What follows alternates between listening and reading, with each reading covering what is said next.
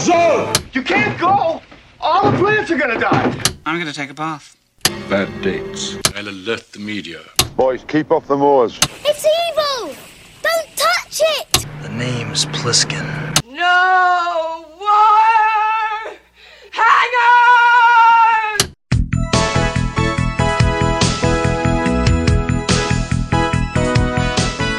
Welcome to Vintage Video, where we're rewatching the 80s so you don't have to. We'll be reviewing every major film release of the 1980s in chronological order, overanalyzing what you've seen and spoiling what you haven't. I'm Patrick O'Reilly, I'm Jesse Bayless. And I'm Richard Wells. and today we're discussing Victory, aka Escape to Victory, released July 31st, 1981. It was written by Evan Jones and Yabo Yablonsky, based on a story by Yablonsky, Georgi Milicevic, and Jeff McGuire, directed by John Huston and released by Paramount Pictures.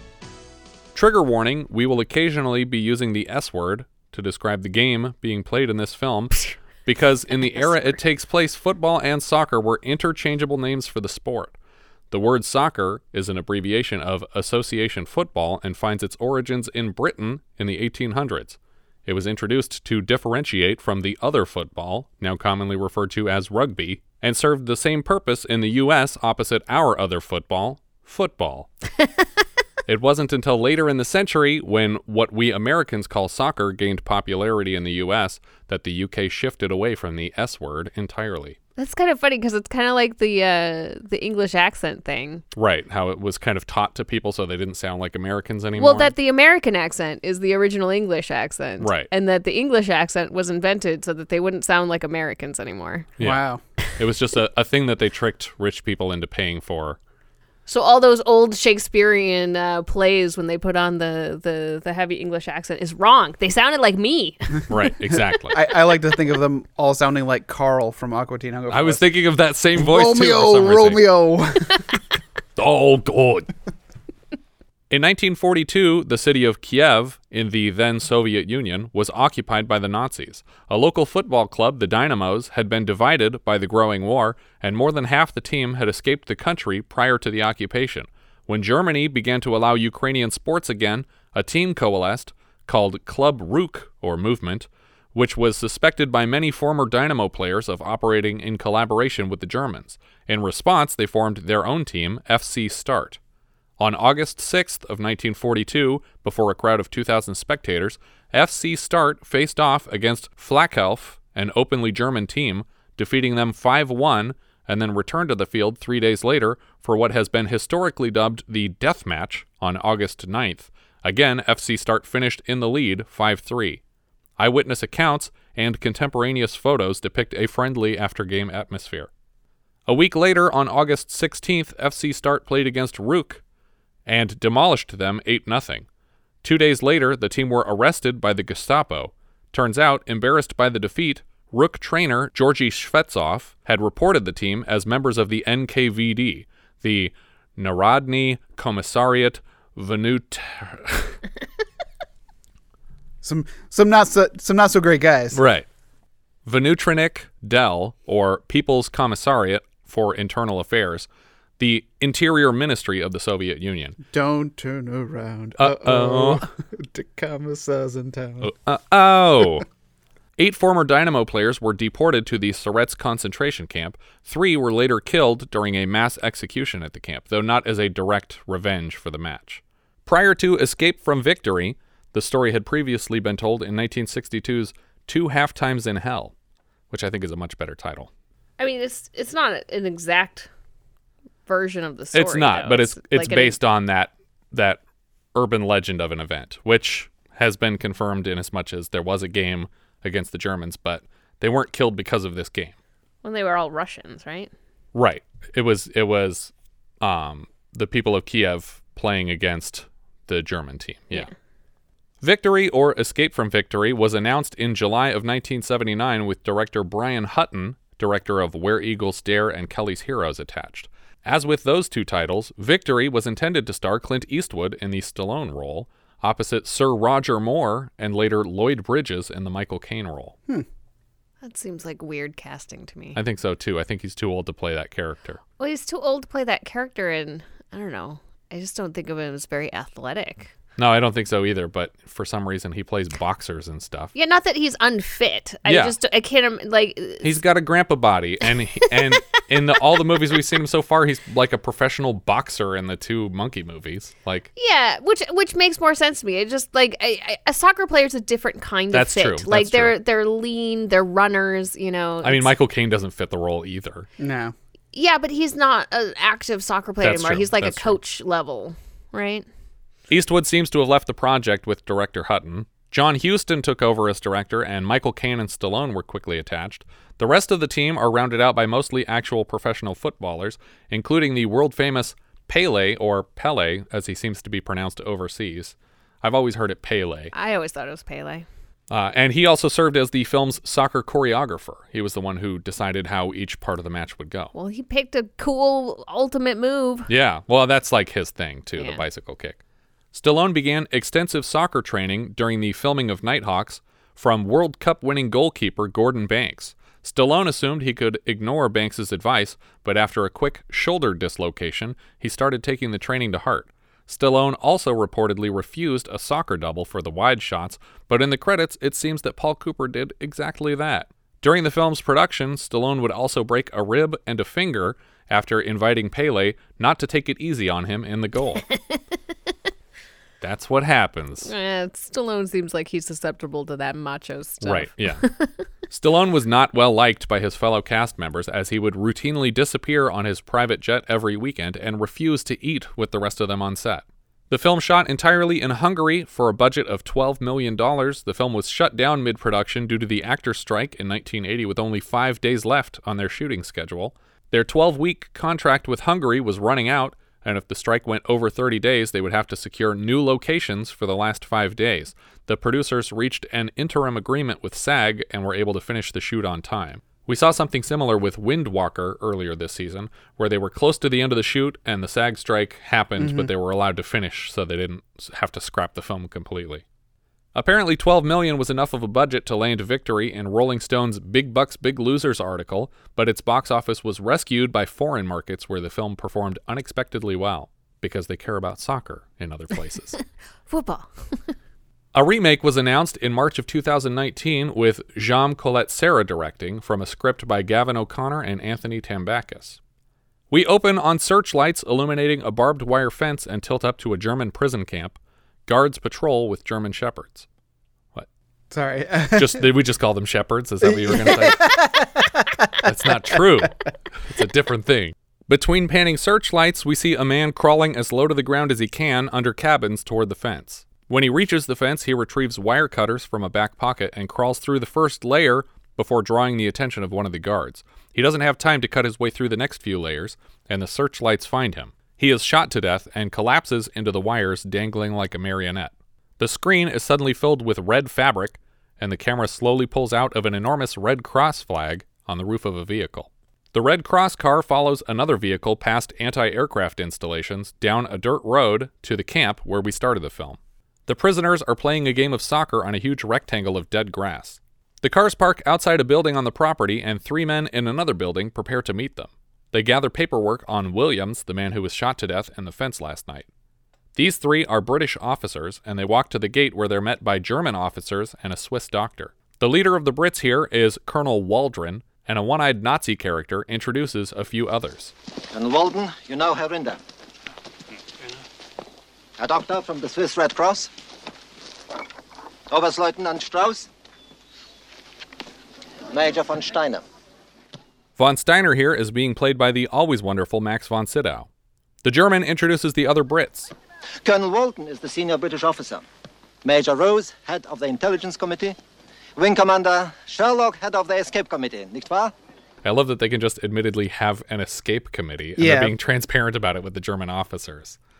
The Swiss doctor has been invited to investigate the death of Williams and confirm that the camp is in compliance with the rules of the Geneva Convention. This threw me off because I was pretty sure the Geneva Convention was signed after the war in response to the atrocities committed therein. But looking into it, there are several Geneva Conventions, the first of which dates back to the 1860s, that all spell out the agreed upon rules of war over time.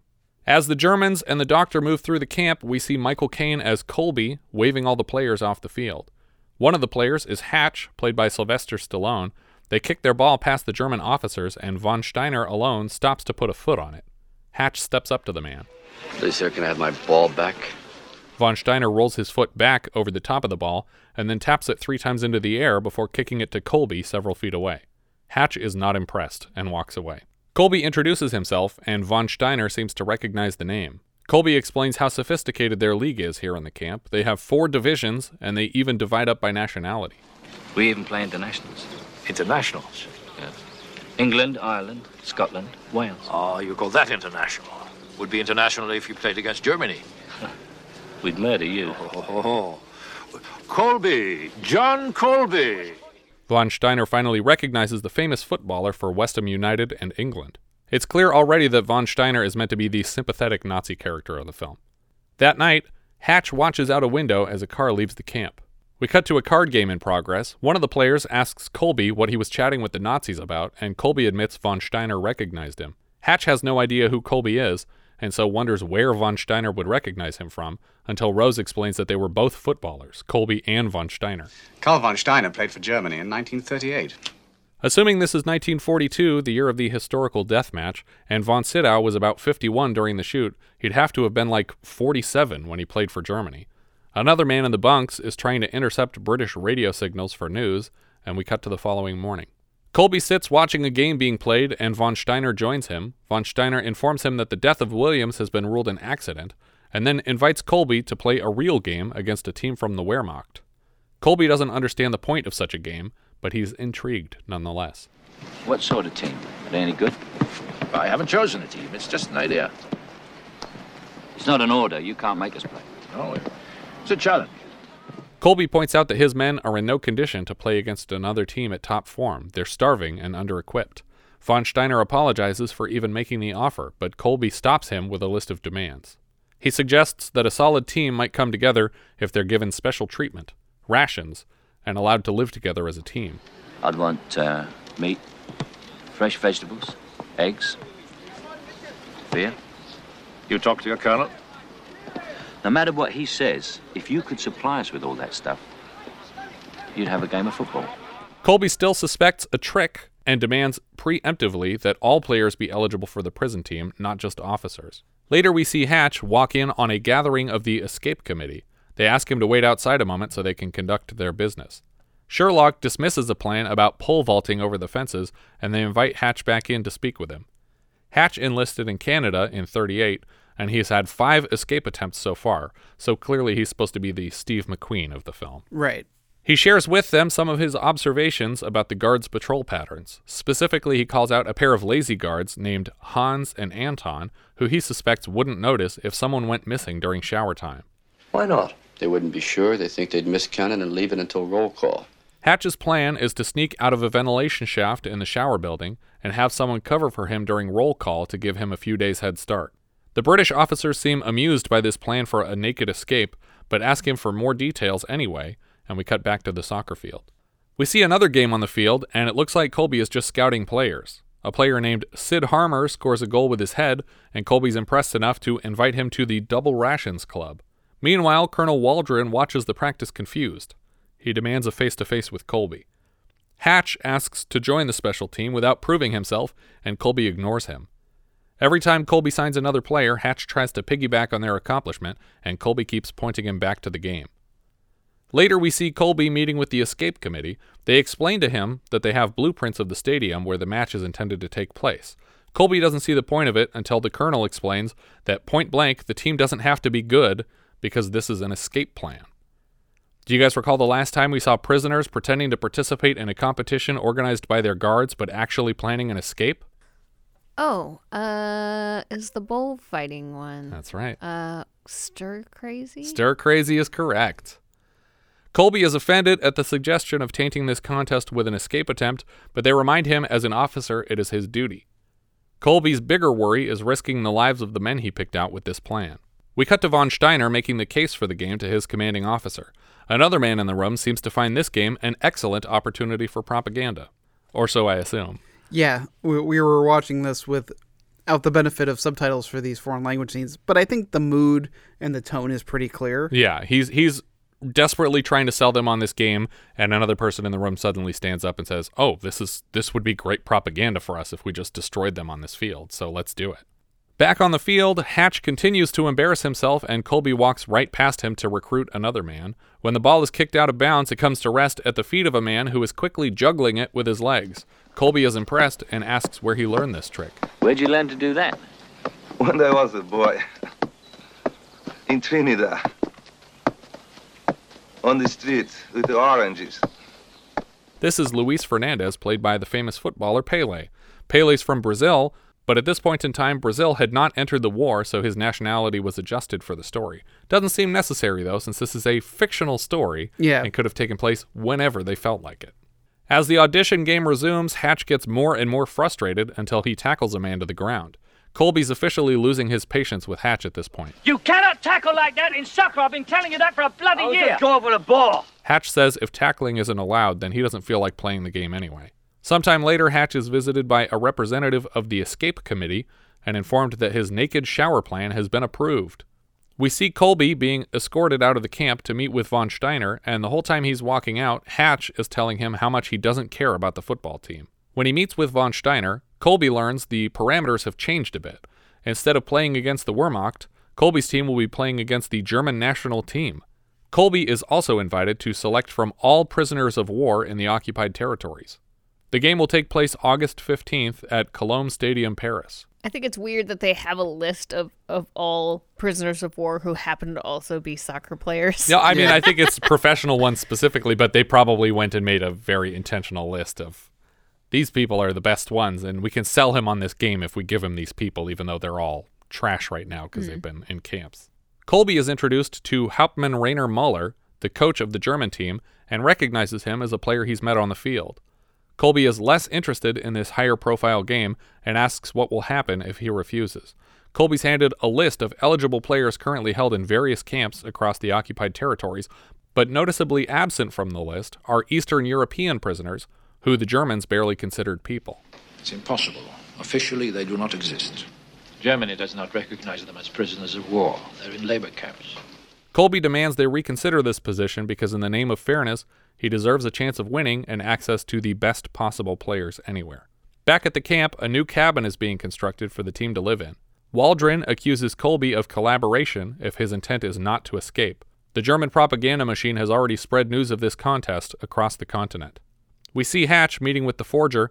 The man opens a ceiling tile to bring down what looks like a modified lantern with a bunch of extra parts built onto it. He removes a lens from his glasses to serve as the lens of the camera and takes Hatch's photo in front of a hanging blanket in a nice suit and tie. I'm I'm kind of baffled as to how these guys have all this stuff. Like, how do you have blueprints of the stadium? How do you have Yeah. this like makeshift camera? Yeah. Like, it I mean, the camera thing, I believe, because those people were very inventive with the way they put things together. And they go into a lot of that stuff. I remember in The Great Escape, we see the Forger do some pretty incredible things. And I think they also have a camera in that movie. Yeah, um, uh, James Garner uh, manipulates a guard into bringing him a lot of the materials. Oh, that they okay. need. So they're getting it smuggled in. yeah. I mean, they'd have to for a lot of this stuff that you see that they have because basically, what they got the clothes on their backs and they got a soccer ball. That's all they got. So Yeah. I just can't imagine where you'd get fancy paper and any sort of supplies to do any of this. Yeah, stuff. and the film strips and everything. Yeah, in in the Great Escape, when they're trying to make like clothes for them to escape in, you know, they're taking like bed sheets and curtains and modifying them to look like modern trend Hmm. in fashion and things like that. It turns out the tailor was only necessary to costume Hatch for the one second it would take to capture this photograph, and he's immediately pulling off the suit. The forger seems to be making either an ID or a passport for Hatch. We'll find out later it's a passport. And Hatch intends to pose as a French electrician. He will also be forging discharge papers for military service, citing a death in the family. When he steps back outside, Hatch notices that the guards aren't on their usual patrol, and Waldron confirms that Anton and Hans have been reassigned to guard Colby's team. Hatch is furious that weeks of work have been thrown out because of this dumb game that Colby won't let him play. Those are my guards. I needed them in two or three weeks. I was out of here. Oh, that's bad, right? Just between ourselves, Hatch. I never thought it was a very good plan anyway. Colby leads the team into their new fancy quarters. Hatch just sneaks in behind them with a duffel bag like Colby isn't going to notice. What do you think you're doing? I decided to join the team. Oh? Hatch says that he's going to be the team's trainer, and again, Colby shows him the door. Hatch explains about the guards being reassigned, and Colby tells him he can't join the team because he knows that Hatch will try to escape and probably be killed. You get yourself shot.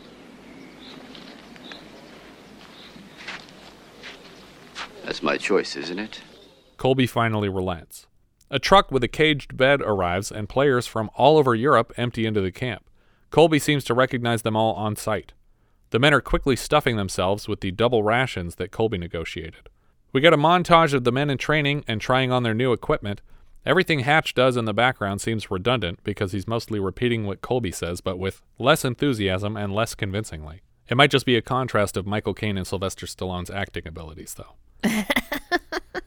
the men take to the practice field with their new bright red uniforms and are met with mocking applause and whistles from their fellow prisoners. We get a taste of the main theme of the film, and it's a surprisingly lazy reworking of the Great Escape theme. Here's Victory's theme.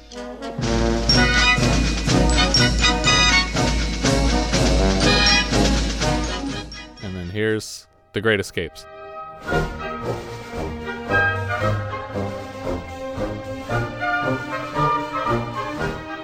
Is that, is that what that song is originally from? Yeah. The men transition from general aerobics to actual footwork with balls on the field. Pele does one of his patented bicycle kicks. We cut back to the cabin where Colby is lecturing the men on the importance of passing the ball, but he's interrupted by Pele, who assures him that you can give him the ball anywhere on this field, and he will zigzag to a successful goal no problem. Colby's called out for another chat with Waldron. Turns out the trucks have arrived with the Eastern European prisoners from the labor camps. Waldron demands an explanation, and Colby says he requested them specifically. I insisted on having them. You insisted? They're all great players. They were. Waldron is furious because these men were clearly sent here to drag the team down and embarrass them at this propaganda game. He also reports that when news of the game reached Europe, it was assumed a lie because British officers should know better than to risk this contest. Hatch is still on board with Colby's plan and suggests that they scrub up the men and get them fresh clothes immediately. The cabin is silent as the new teammates struggle to eat even small spoonfuls of fruit. Colby takes full responsibility for inviting the men here and gives the rest of the team the opportunity to quit if they don't believe they can get the men in playing shape. Everyone is still fully on board to play. The next day during practice, Hatch capably blocks a shot with his hands, and Colby points out that if he's so used to American football, maybe goalie is the right position for him. Pele, as Luis, is invited to keep firing on him, and Hatch does a decent job keeping up until Luis gets close and fakes him out. Hatch gets a mouthful of dirt, and Luis scores a goal. I thought you're my friend. I am your friend.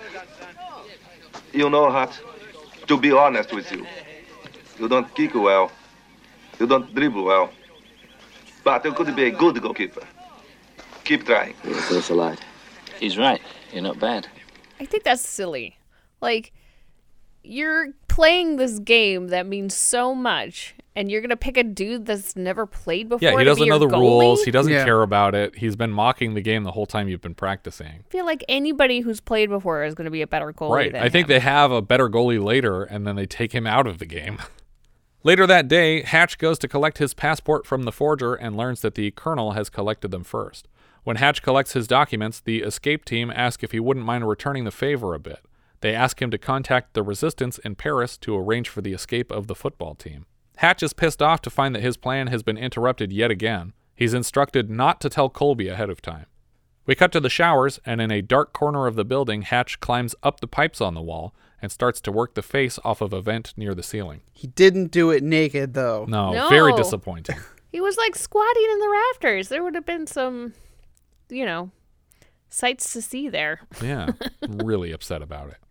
The men below him wish him luck, which they might not have done if he were just teabagging them from the rafters. As they watch him climb out the window and into the night, although he doesn't climb out the window here. He's right next to it and he gets the face off of it. A German soldier orders the men out of the showers, but just as Hatch suspected, they have not kept a solid count, and Hatch hasn't gotten completely out of the building, so he waits in the rafters till nightfall. At roll call that night, Hatch's friends bring a terrible dummy in his place, but somehow from a distance it tricks the Germans. But again, I mean, like, okay, it's it's it's not amazing likeness, but for somebody having constructed this in a Mhm. like a prison camp, No, it's it's, a- amazing. It's vaguely impressive. It does look like a Roblox version of the character. Yeah. But like, where would you have gotten any of those materials? I feel like I I couldn't even construct that good of a thing from all the stuff in our house, let Yeah. alone a prisoner camp. Well, it's just papier mache. Papier. Papier? Make it sound like a Pele mineral water. mache. Sorry, wrong character. In the team bunks, Pele plays harmonica in the dark.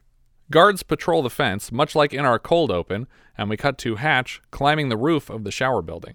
The fencing around the camp actually runs over the roof of the building, but Hatch makes quick work of it with his wire cutters and slides underneath. We see him crawling through the dark, and he keeps mostly out of searchlights, not completely. Yeah. He's kicking up a lot of dust too. Yeah. And He's- if I was he's a, being pretty loud, I think. if I was a searchlight and I came across a big plume of dust, I'd be like, Check that out. Yeah. Another dust cloud. Nothing to worry about. It looks like a bunny. No, you're not doing clouds right. Hatch moves toward a fancy car parked outside one of the largest buildings in the camp just before a man and woman leave together. These are probably the same man and woman he was watching out the Mm-hmm. window earlier, so he knows what time they leave every night. As the car starts to pull away from the building, Hatch clings to the passenger side exterior and manages to squeak through the checkpoint at the edge of camp. I feel like that is risky. Like he's just sitting on the running board. Yeah, of and this the dude walks around the car, but he just doesn't see him because he's in see him. shadow. That's crazy. Like I feel like it, you'd be under the thing, like holding on underneath. Right. The Cape Fear moment. Sideshow Bob. what? Sideshow Bob. Yeah, he does it in the same episode, in the Cape Fear episode. Later, Hatch moves through a train station and is stopped briefly by a Nazi soldier, but fakes being French well enough to board a train and escape. I, I like his way of blending in, where he offers to help the lady with her bags. So they look like they're part of the same group. Yeah, Yeah, yeah. It's pretty smart. We see a mini training montage of the team practicing, and then it's back to Hatch as he navigates his way to Rue de Jourdain, where he is to meet the resistance. Hatch heads to a nearby bar, and as the bartender tops off his drink, he sketches a letter V on the table, which the bartender notices and erases with a bar rag. Sometime later, Hatch is sitting in an apartment with members of the resistance who are contemplating the best way to reach the team and allow for their escape. One of them brings up how conveniently the sewer system connects to the stadium. With the beginnings of a plan in place, the men are all rushed out of the apartment, and Hatch is left alone with a young woman, Renee, who prepares a meal for him. Hatch flirts with her a lot, and she seems standoffish until she explains that she doesn't like to meet people who are operating in the war because it hurts too much to lose them. I liked aspects of Stallone's performance in this scene, mostly because he was acting with a coffee cup pressed to his face. Yeah. it, it was just something funny about the image of him like leaning into this cup while he was talking and flirting with her, like like he was cheek to cheek with her, Yeah. but instead of the coffee cup. I mourn for them. I don't want to mourn for you. Well, you're safe with me, Renee. How? Well, I'm uh, an orphan, a bastard. I have no parents, no money, I'm not married, no children. I don't even have a pet. And anything I might say in my sleep to the contrary can't be held against me. So it's like at the same time he's saying don't worry about me too much, he's also saying I'm available. I don't have any kids or any pets and also if we fuck later and I say something in my sleep, you can just ignore all of that. Wait, but like I I thought that that was actually a, kind of a sweet thing to say in the moment, you, you know, to try to calm her, and Yeah. then and then basically say, but I also am probably totally lying right now. Yeah, the part Like, at the end is would the part you where add it says that like in? I, I might also have a wife and several children, Yeah. but you could just ignore what I say when I'm asleep. Hatch learns in their conversation that Renee's husband was killed in the war. He asks if she lives with anyone, and she mentions a Francois. She realizes how late it is and offers to move Francois to another room so Hatch can get some sleep. Wait, uh, you don't have to get Francois up. Uh, I don't want to cause any trouble. I can sleep here on the couch. But then she comes out of the room carrying Francois, and we see that it is her young child. And he's like, Oh, yeah, move that fucking kid. I don't care. I thought for sure it was gonna be a dog. Yeah. I was like, oh, it's gonna be like a dog on the bed or something. Sometime later, the Germans have finally realized that a paper mache head has been attending roll call as Hatch for probably several days now. Herr Commandant is called over to observe the evidence of the scheme, and it's all the men can do to keep from laughing. But it's a it's an amusing reveal though because it's it's kind of a wide shot with the the officers in front and the group in the back and Yeah. the head just Falls off. falls off. they're just cracking up. Even Colonel Waldron has to bury his face in his hands to avoid laughing.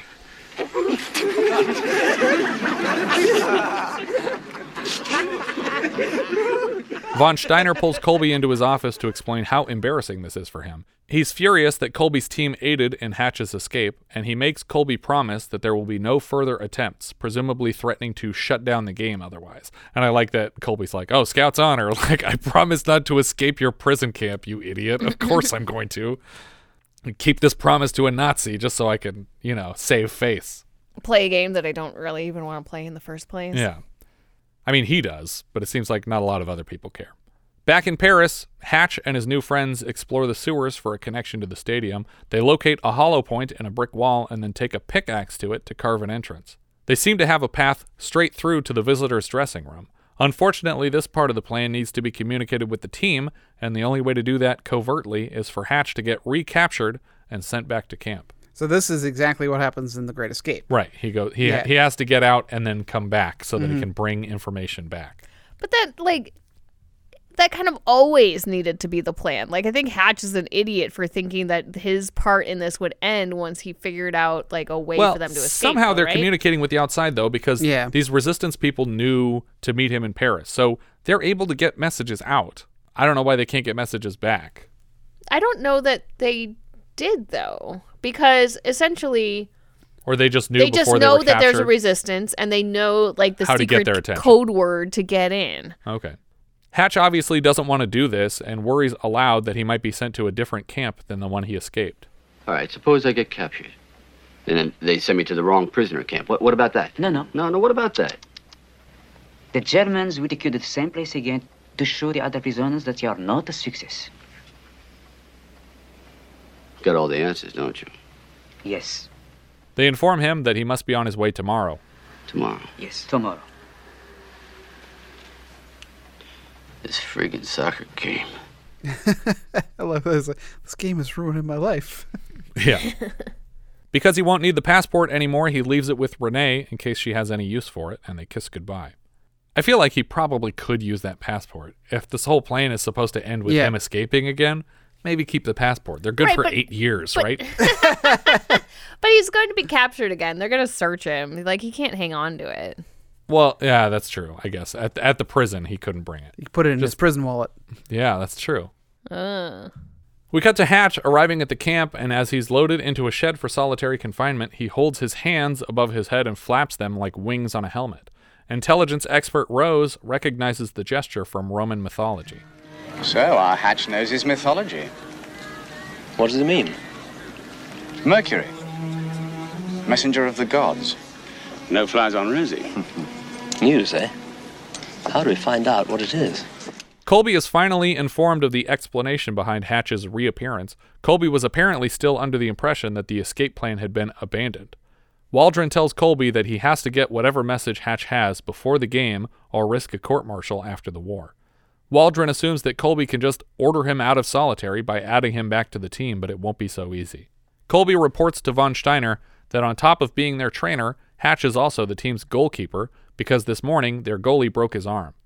Von Steiner approves Hatch's release on the condition that a camp doctor verifies the injury. Then we cut to the most difficult scene in the film. Back in the team cabin, the current goalkeeper, Tony Lewis, is asked to lay his arm across a bed frame so that Colby can step on it to break his arm and remove him from the team. Not only remove him from the team, but remove him from, From, escape. Escape. Yeah. It's, Right? a, it's an insane sacrifice. And they just, I don't. It doesn't even seem like they would have arranged this with him ahead of time. I think he just went in there and been like, "Oh yeah, by the way, uh, I got to break your arm, and you're not part of this anymore." Yeah. But he's volunteering potentially permanent damage to his body so that someone else can escape without him. And in theory, because they all are, he was a professional soccer player. Yeah, you would think he was a goalie, and you would think that Yeah. it's like you're breaking his arm. This is his livelihood Yeah. if he ever gets out. and he and he- the the most depressing thought for him isn't I don't get to escape or this could cost me my career. It's that I don't even get to see the game now. That's the first thing he says. That's what he's disappointed about.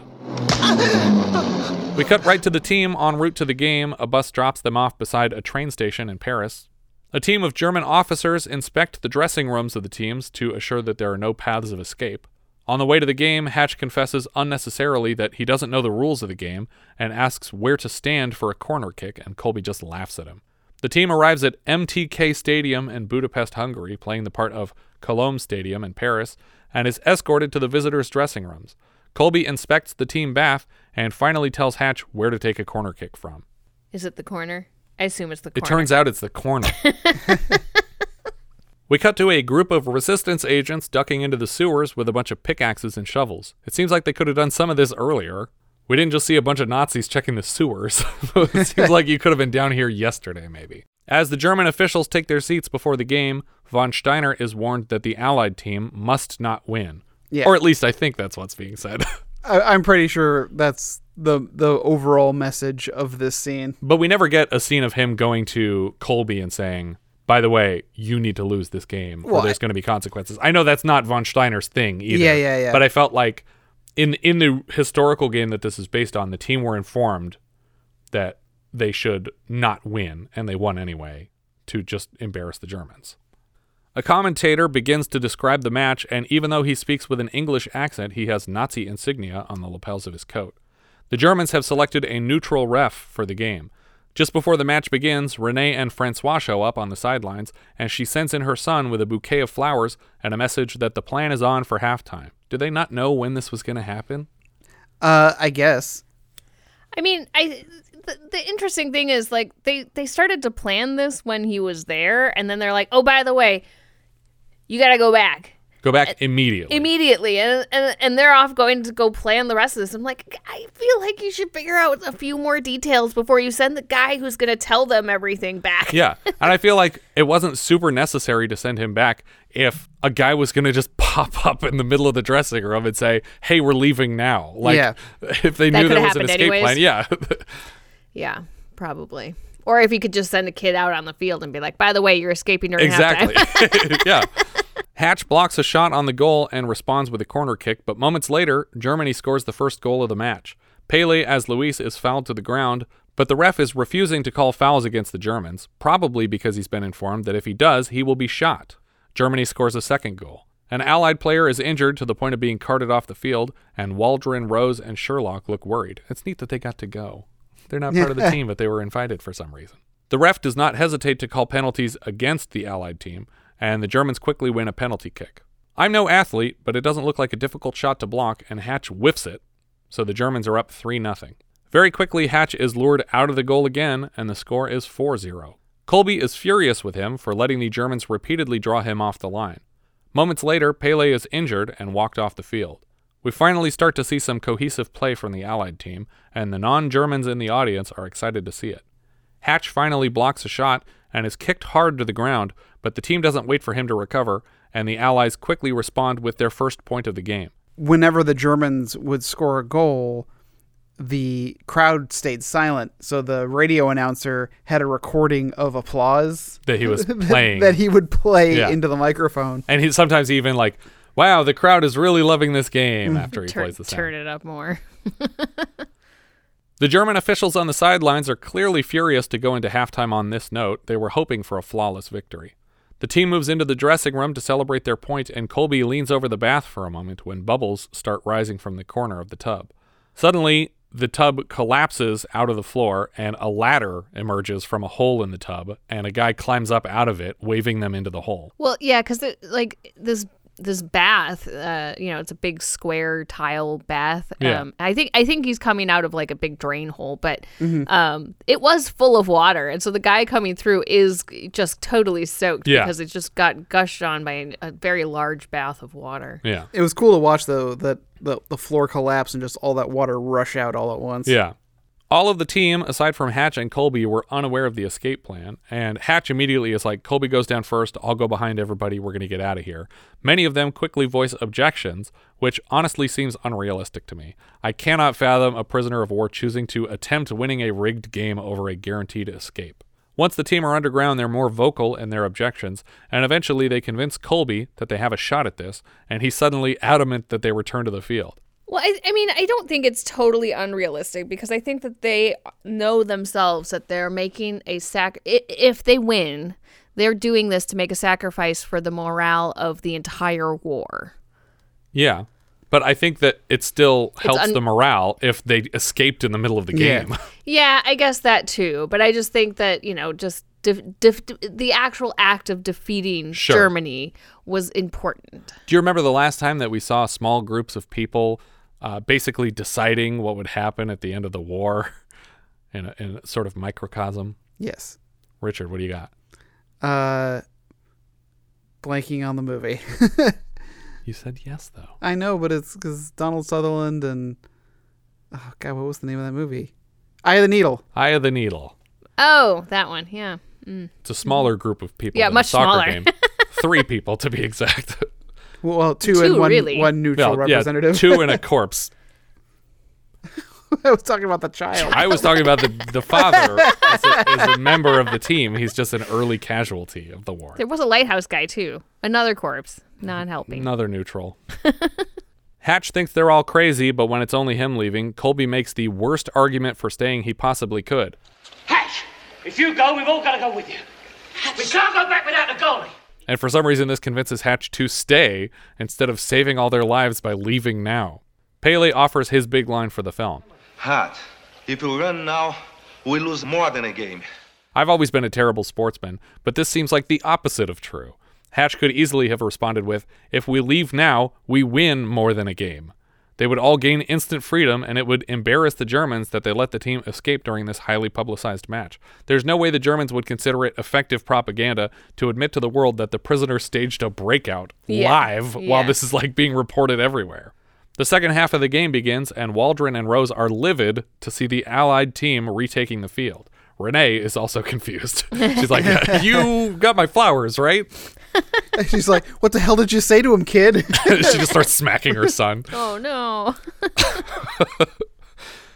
I'm sure all the resistance fighters who risked their lives breaking in here this morning are equally furious. Yeah. Because they're gonna find the hole. Yeah, it, it leads right back to my apartment. We didn't think this through.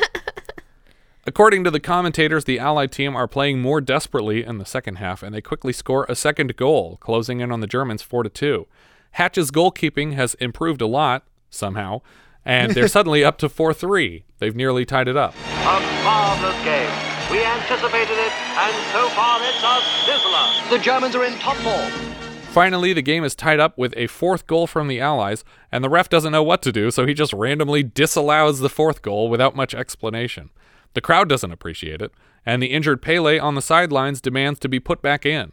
Colby puts up a half hearted fight because he's desperate for the help. I want to play. You can't play like that. I feel good. I feel better. I must play. Ref, he's coming back on. As he takes to the field, he is constantly gripping his chest, and the German players are just nonstop punching him in the ribs, but the ref does nothing about it.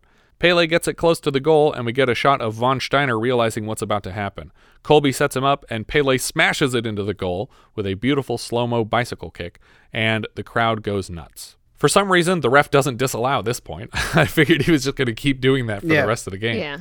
We get to see the point over and over in replays, and it's an inarguably beautiful kick, to the point that even von Steiner stands up to applaud the move, much to the dismay of his fellow Nazi officers. I feel like he's definitely getting shot after this. yeah, yeah, yeah. The crowd starts chanting victory in support of the Allies, and the Germans don't know what to do about it. Germany is granted a penalty kick in the last minute of the game, and it's up to Hatch to maintain the tie. He catches the ball and then kicks it into the field, which I think means that someone could just come back and score, but everyone's celebrating like the game is no. instantly over. I think I think the time is already up. So Maybe. I, I- it was it was tied or not tied. It was yeah, it was It tied was with a minute left. Yeah. it was tied with a minute left, and Yeah. so but the penalty allowed him to have the, the the one more shot, even though the time was up. Right, that makes sense. This whole penalty kick moment was added to appease Stallone, who demanded that as the film's biggest star, he should score the winning kick. He thought he was the biggest star in this movie. I mean, I guess at the time he was pretty big, but Michael Caine seems bigger. I don't know. Right, but also uh, Pele's the biggest football star, the biggest soccer yeah, star. Like it makes sense that he scored let the him. winning kick. and while it's not unheard of, it's so unlikely that a goalie would score the winning kick that he had to be talked down to blocking a penalty kick and eventually relented. I also think it's kind of crazy that in a fictional telling of the story that the Allied forces couldn't have just won the game. I was thinking that I was confused because I, I as I was watching, I was like, well, maybe I maybe I missed counted the score. no, it was Yeah. 4-4 at the I was. I was hoping that because it's you know everyone was so excited and I get that a tie isn't a loss, but everyone's so excited about it that I'm Right. like, oh, I must have miscounted. They must have just won. Yeah. and in the historical games, they did win by multiple points both Right. times. yeah, I, I kept rewinding until I, I saw the scoreboard like with them one point behind when Right. it was four three, and then I was like really focused. like it's like I, I missed I missed something, and I don't know where it was that Yeah. I missed it. But apparently, this victory had to be a tie. I understand that the randomly disallowed point means unofficially they won, but the score at the end of the game is 4-4 and the men celebrate like that was worth foregoing freedom. Like they've they've lost their chance to escape and they're just happy that they won 4-4. But they tied. You Yeah. tied them. Yeah. Mm-hmm. The crowd is so excited by this outcome that they knock over the wall around the field and storm the team. Nazi soldiers struggle to hold them back. A massive swarm of people hold the Nazi officers in their seats, while the fans on the field smuggle the team out of the stadium, shielding them in their own coats to freedom. Which is going to work for some of them, but Not for others. not for one of them. I was like, oh, this is a plan, but not going to Yeah. be a guarantee. Von Steiner can't mask his approval at the outcome as the people rush out of the stadium onto the street and the picture fades to blue. If you'll recall, the film started with an extreme close up of the Red Cross flag filling the screen with red, and then when we got to the game, the screen was white as we slowly pulled out of a swastika flag. So this blue completes the red, white, blue pattern, but it's not a flag, it just faded to blue mm. randomly. I always wondered, like, I mean, if you're a Nazi and you think you're the good guy, do you, do you really think you're a good guy when your colors are red and black? like, I don't know. I mean, they're skulls all over their uniform. yeah, and I'm like, like there's so many clues here that you're not the good guy, right? That's that's what that whole sketch comes from, though, too, Yeah. where they're like, Hans, I've just noticed something. These communists are all cowards. Have you looked at our caps recently? Our caps? The badges on our caps. H- have you looked at them? What? No. A bit? They've got skulls on them. Have you noticed that our caps have actually got little pictures of skulls on them? I don't. Uh... Hans, are we the baddies? what was that sketch from? Mitchell and Webb. Each character gets a short clip replay as their credits are displayed and the film has ended.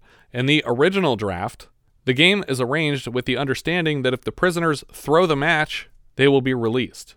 So if they lose on purpose, they get their freedom, but they decide to win the game anyway and are consequently executed.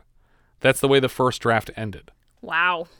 Well, again, I mean, I didn't want to have spoilers, but that's more in line with also with the Great Escape. Yeah, it's also more in line with what actually happened because some of these players were executed in prison camps after they won these games against the Germans. I mean, honestly, that would have been a much more impactful movie. I think so too. Yeah, I absolutely. I, I felt like overall this movie was kind of meh.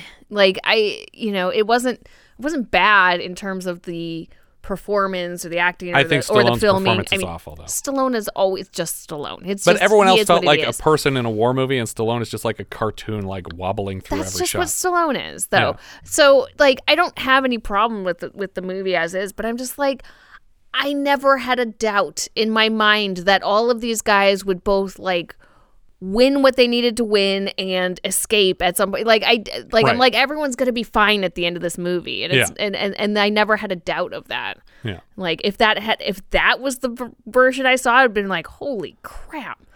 Yeah, I still think this is for me a thumbs down, just because I mean I don't care about soccer slash football, um, and I I don't I didn't really care about these characters the way that they were set up in the film. I, I feel like these actors didn't care about this movie. I just think there could have been a, there there could have been more to it. It's it's long for a movie that really doesn't have solid character subplots. Well, there's a lot of training montages. Yeah, and I, I know we have to do that, but these people were all professional soccer players beforehand, so they're not getting that much better at soccer over the course of these montages. I don't know if I would give it a thumbs down. It's it's not something that I like, but I don't you know, I don't hate it. I don't hate it. I just this is the kind of movie that I would never recommend to anybody. I would say you can skip this one comfortably and you wouldn't be missing anything because it's just a very low rent version of The Great Escape. Yeah. I mean, I, I, I'm still, I, I guess I would still give it a thumbs up because I, I don't think it's bad. I think that there's probably people in the world that'd be like, yeah, that's probably your kind of movie. I think not Americans, but I, I think there that people in It's a good thing you don't know any non-Americans. Yeah, exactly. I make it a point. What? That's not true. We have lots of non-American friends in our Discord who don't like me saying soccer.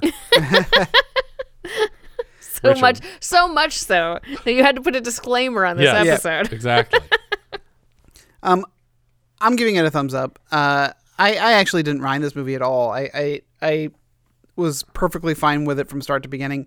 Start to beginning. Start to yeah, end. that's what I would say. um, I I wasn't overwhelmed by emotion. Um, Yeah. and I think uh, you know I kind of understood. I think I understood a little bit better in my own mind of why they chose to stay ins- instead of escaping. It was a matter of pride.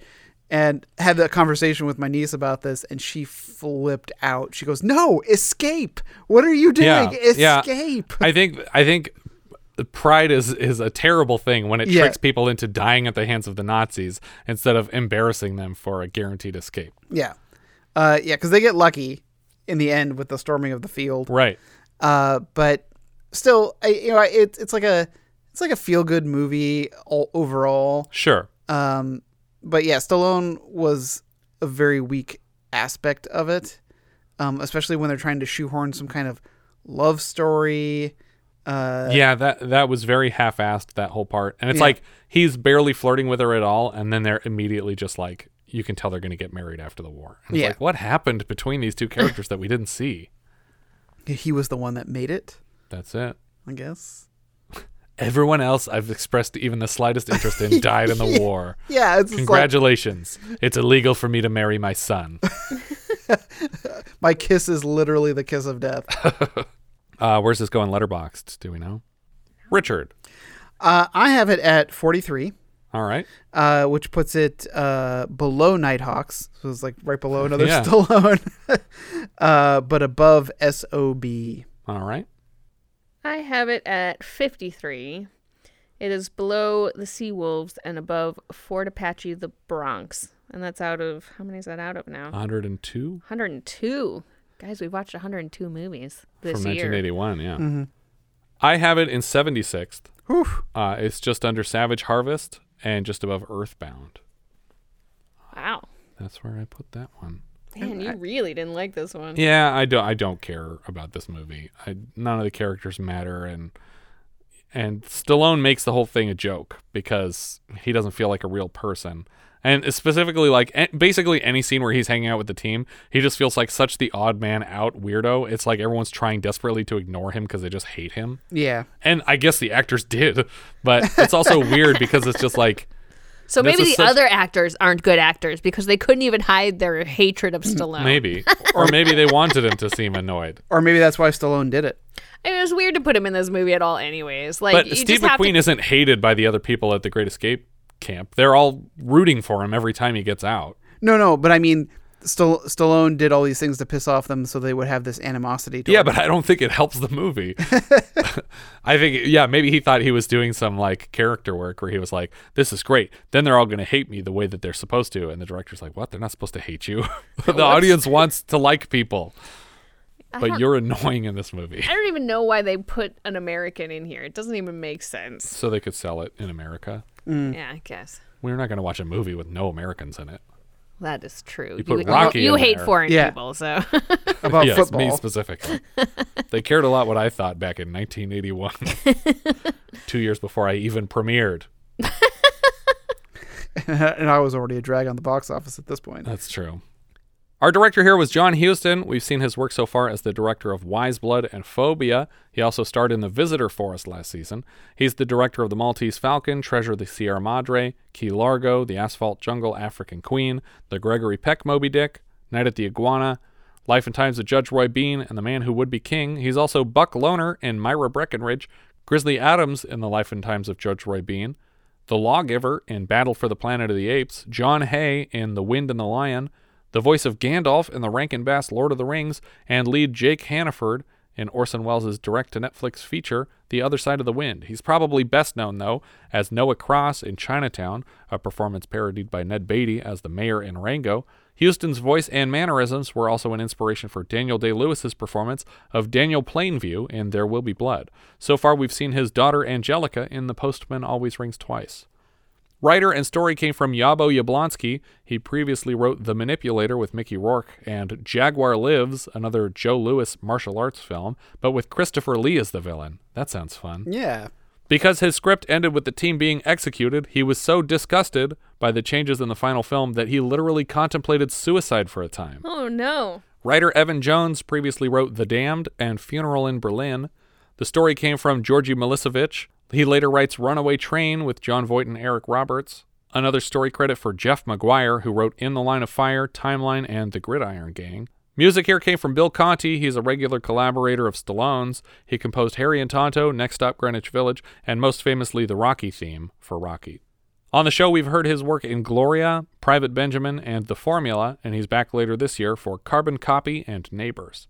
Cinematographer Gerry Fisher was the DP on Spies, Juggernaut, and the 77 Dr. Moreau. We've seen his work on Wise Blood, The Ninth Configuration, and Wolfen.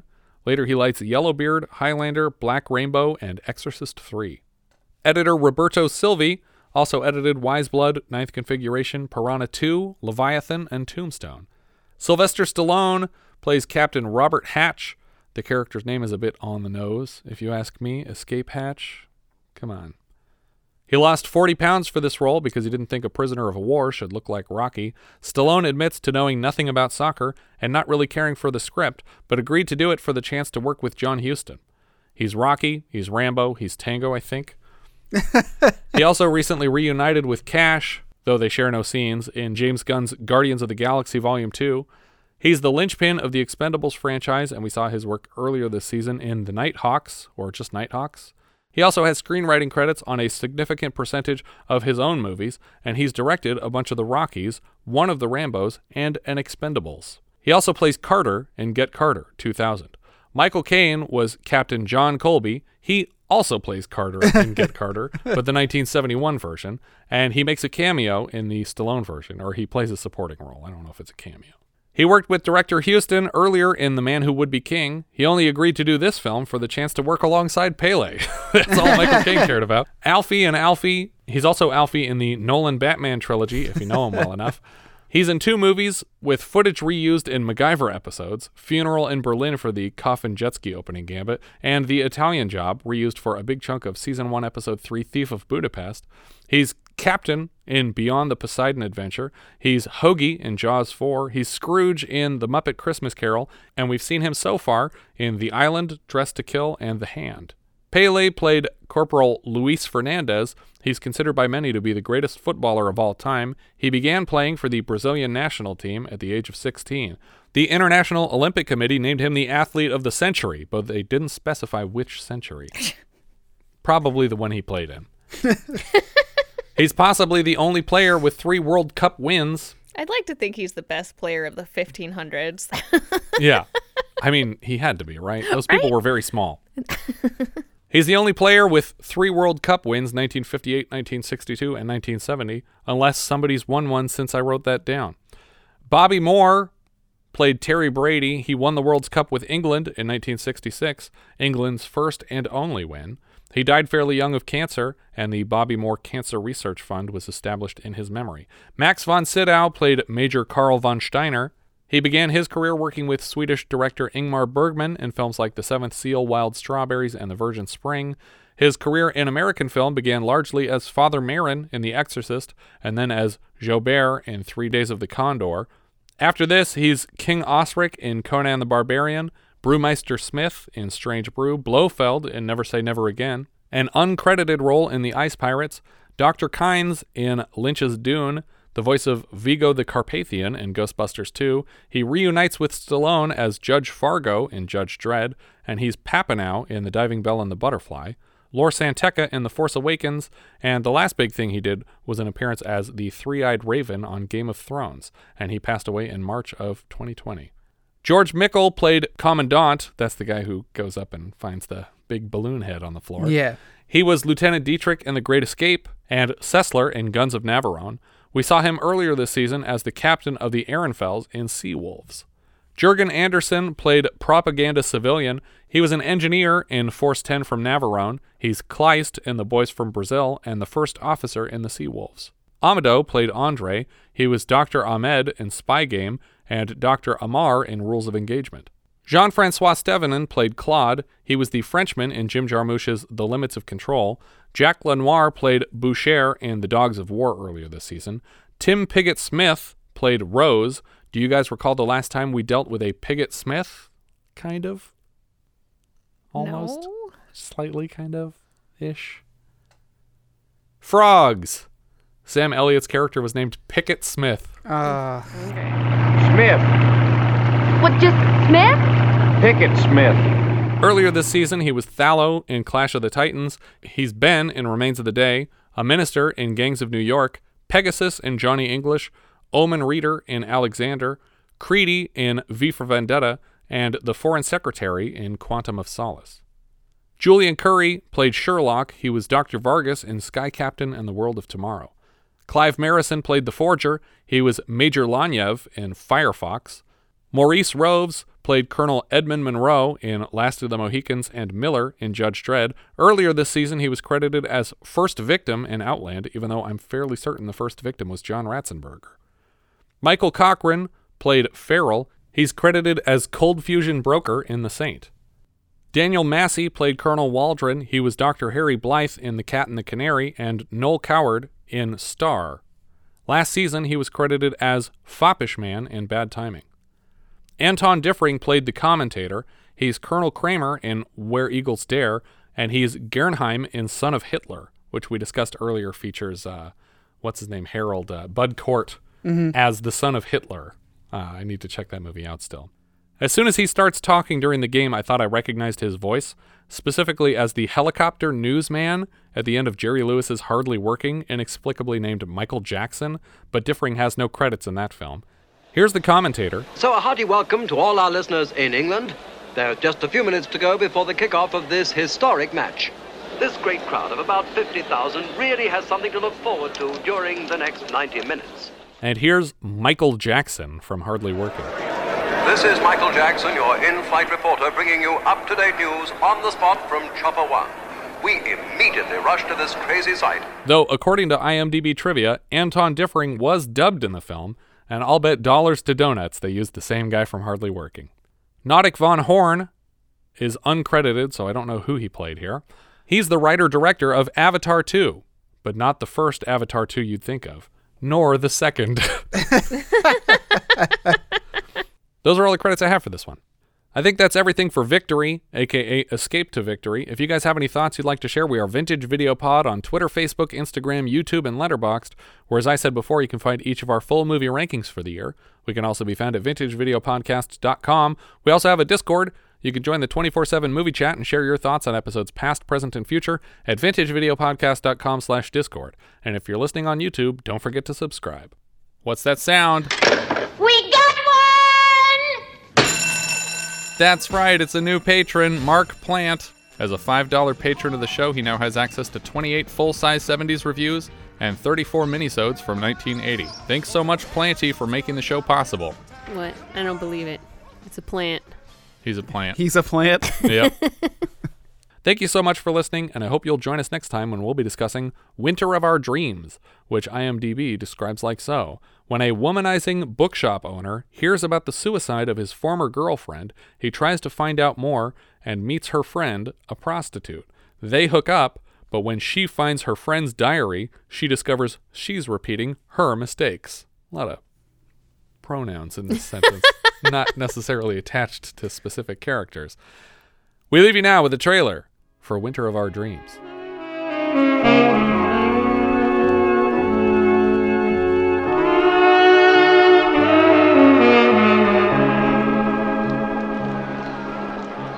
She worked the streets. And at first he was just a client.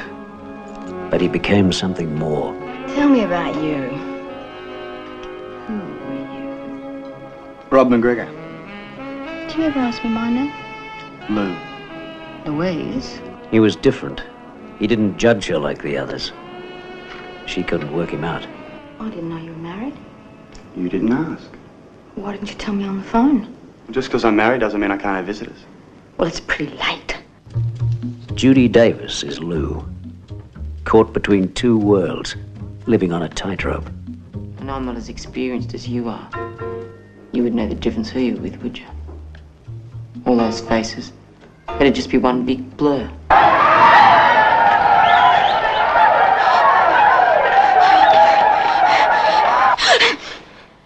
Bryan Brown is Rob. For him, she was a link with a past he'd almost forgotten. You told me it was going to be about Lisa. Look, I hadn't seen her for 10 years. She really loved you, you know. No, she didn't. For both of them, life had become a habit until they met. Maybe you could uh, come out like that. Your wife would be red. Oh, wouldn't she then? Bryan Brown and Judy Davis combine their talents in an outstanding new film, Winter of Our Dreams.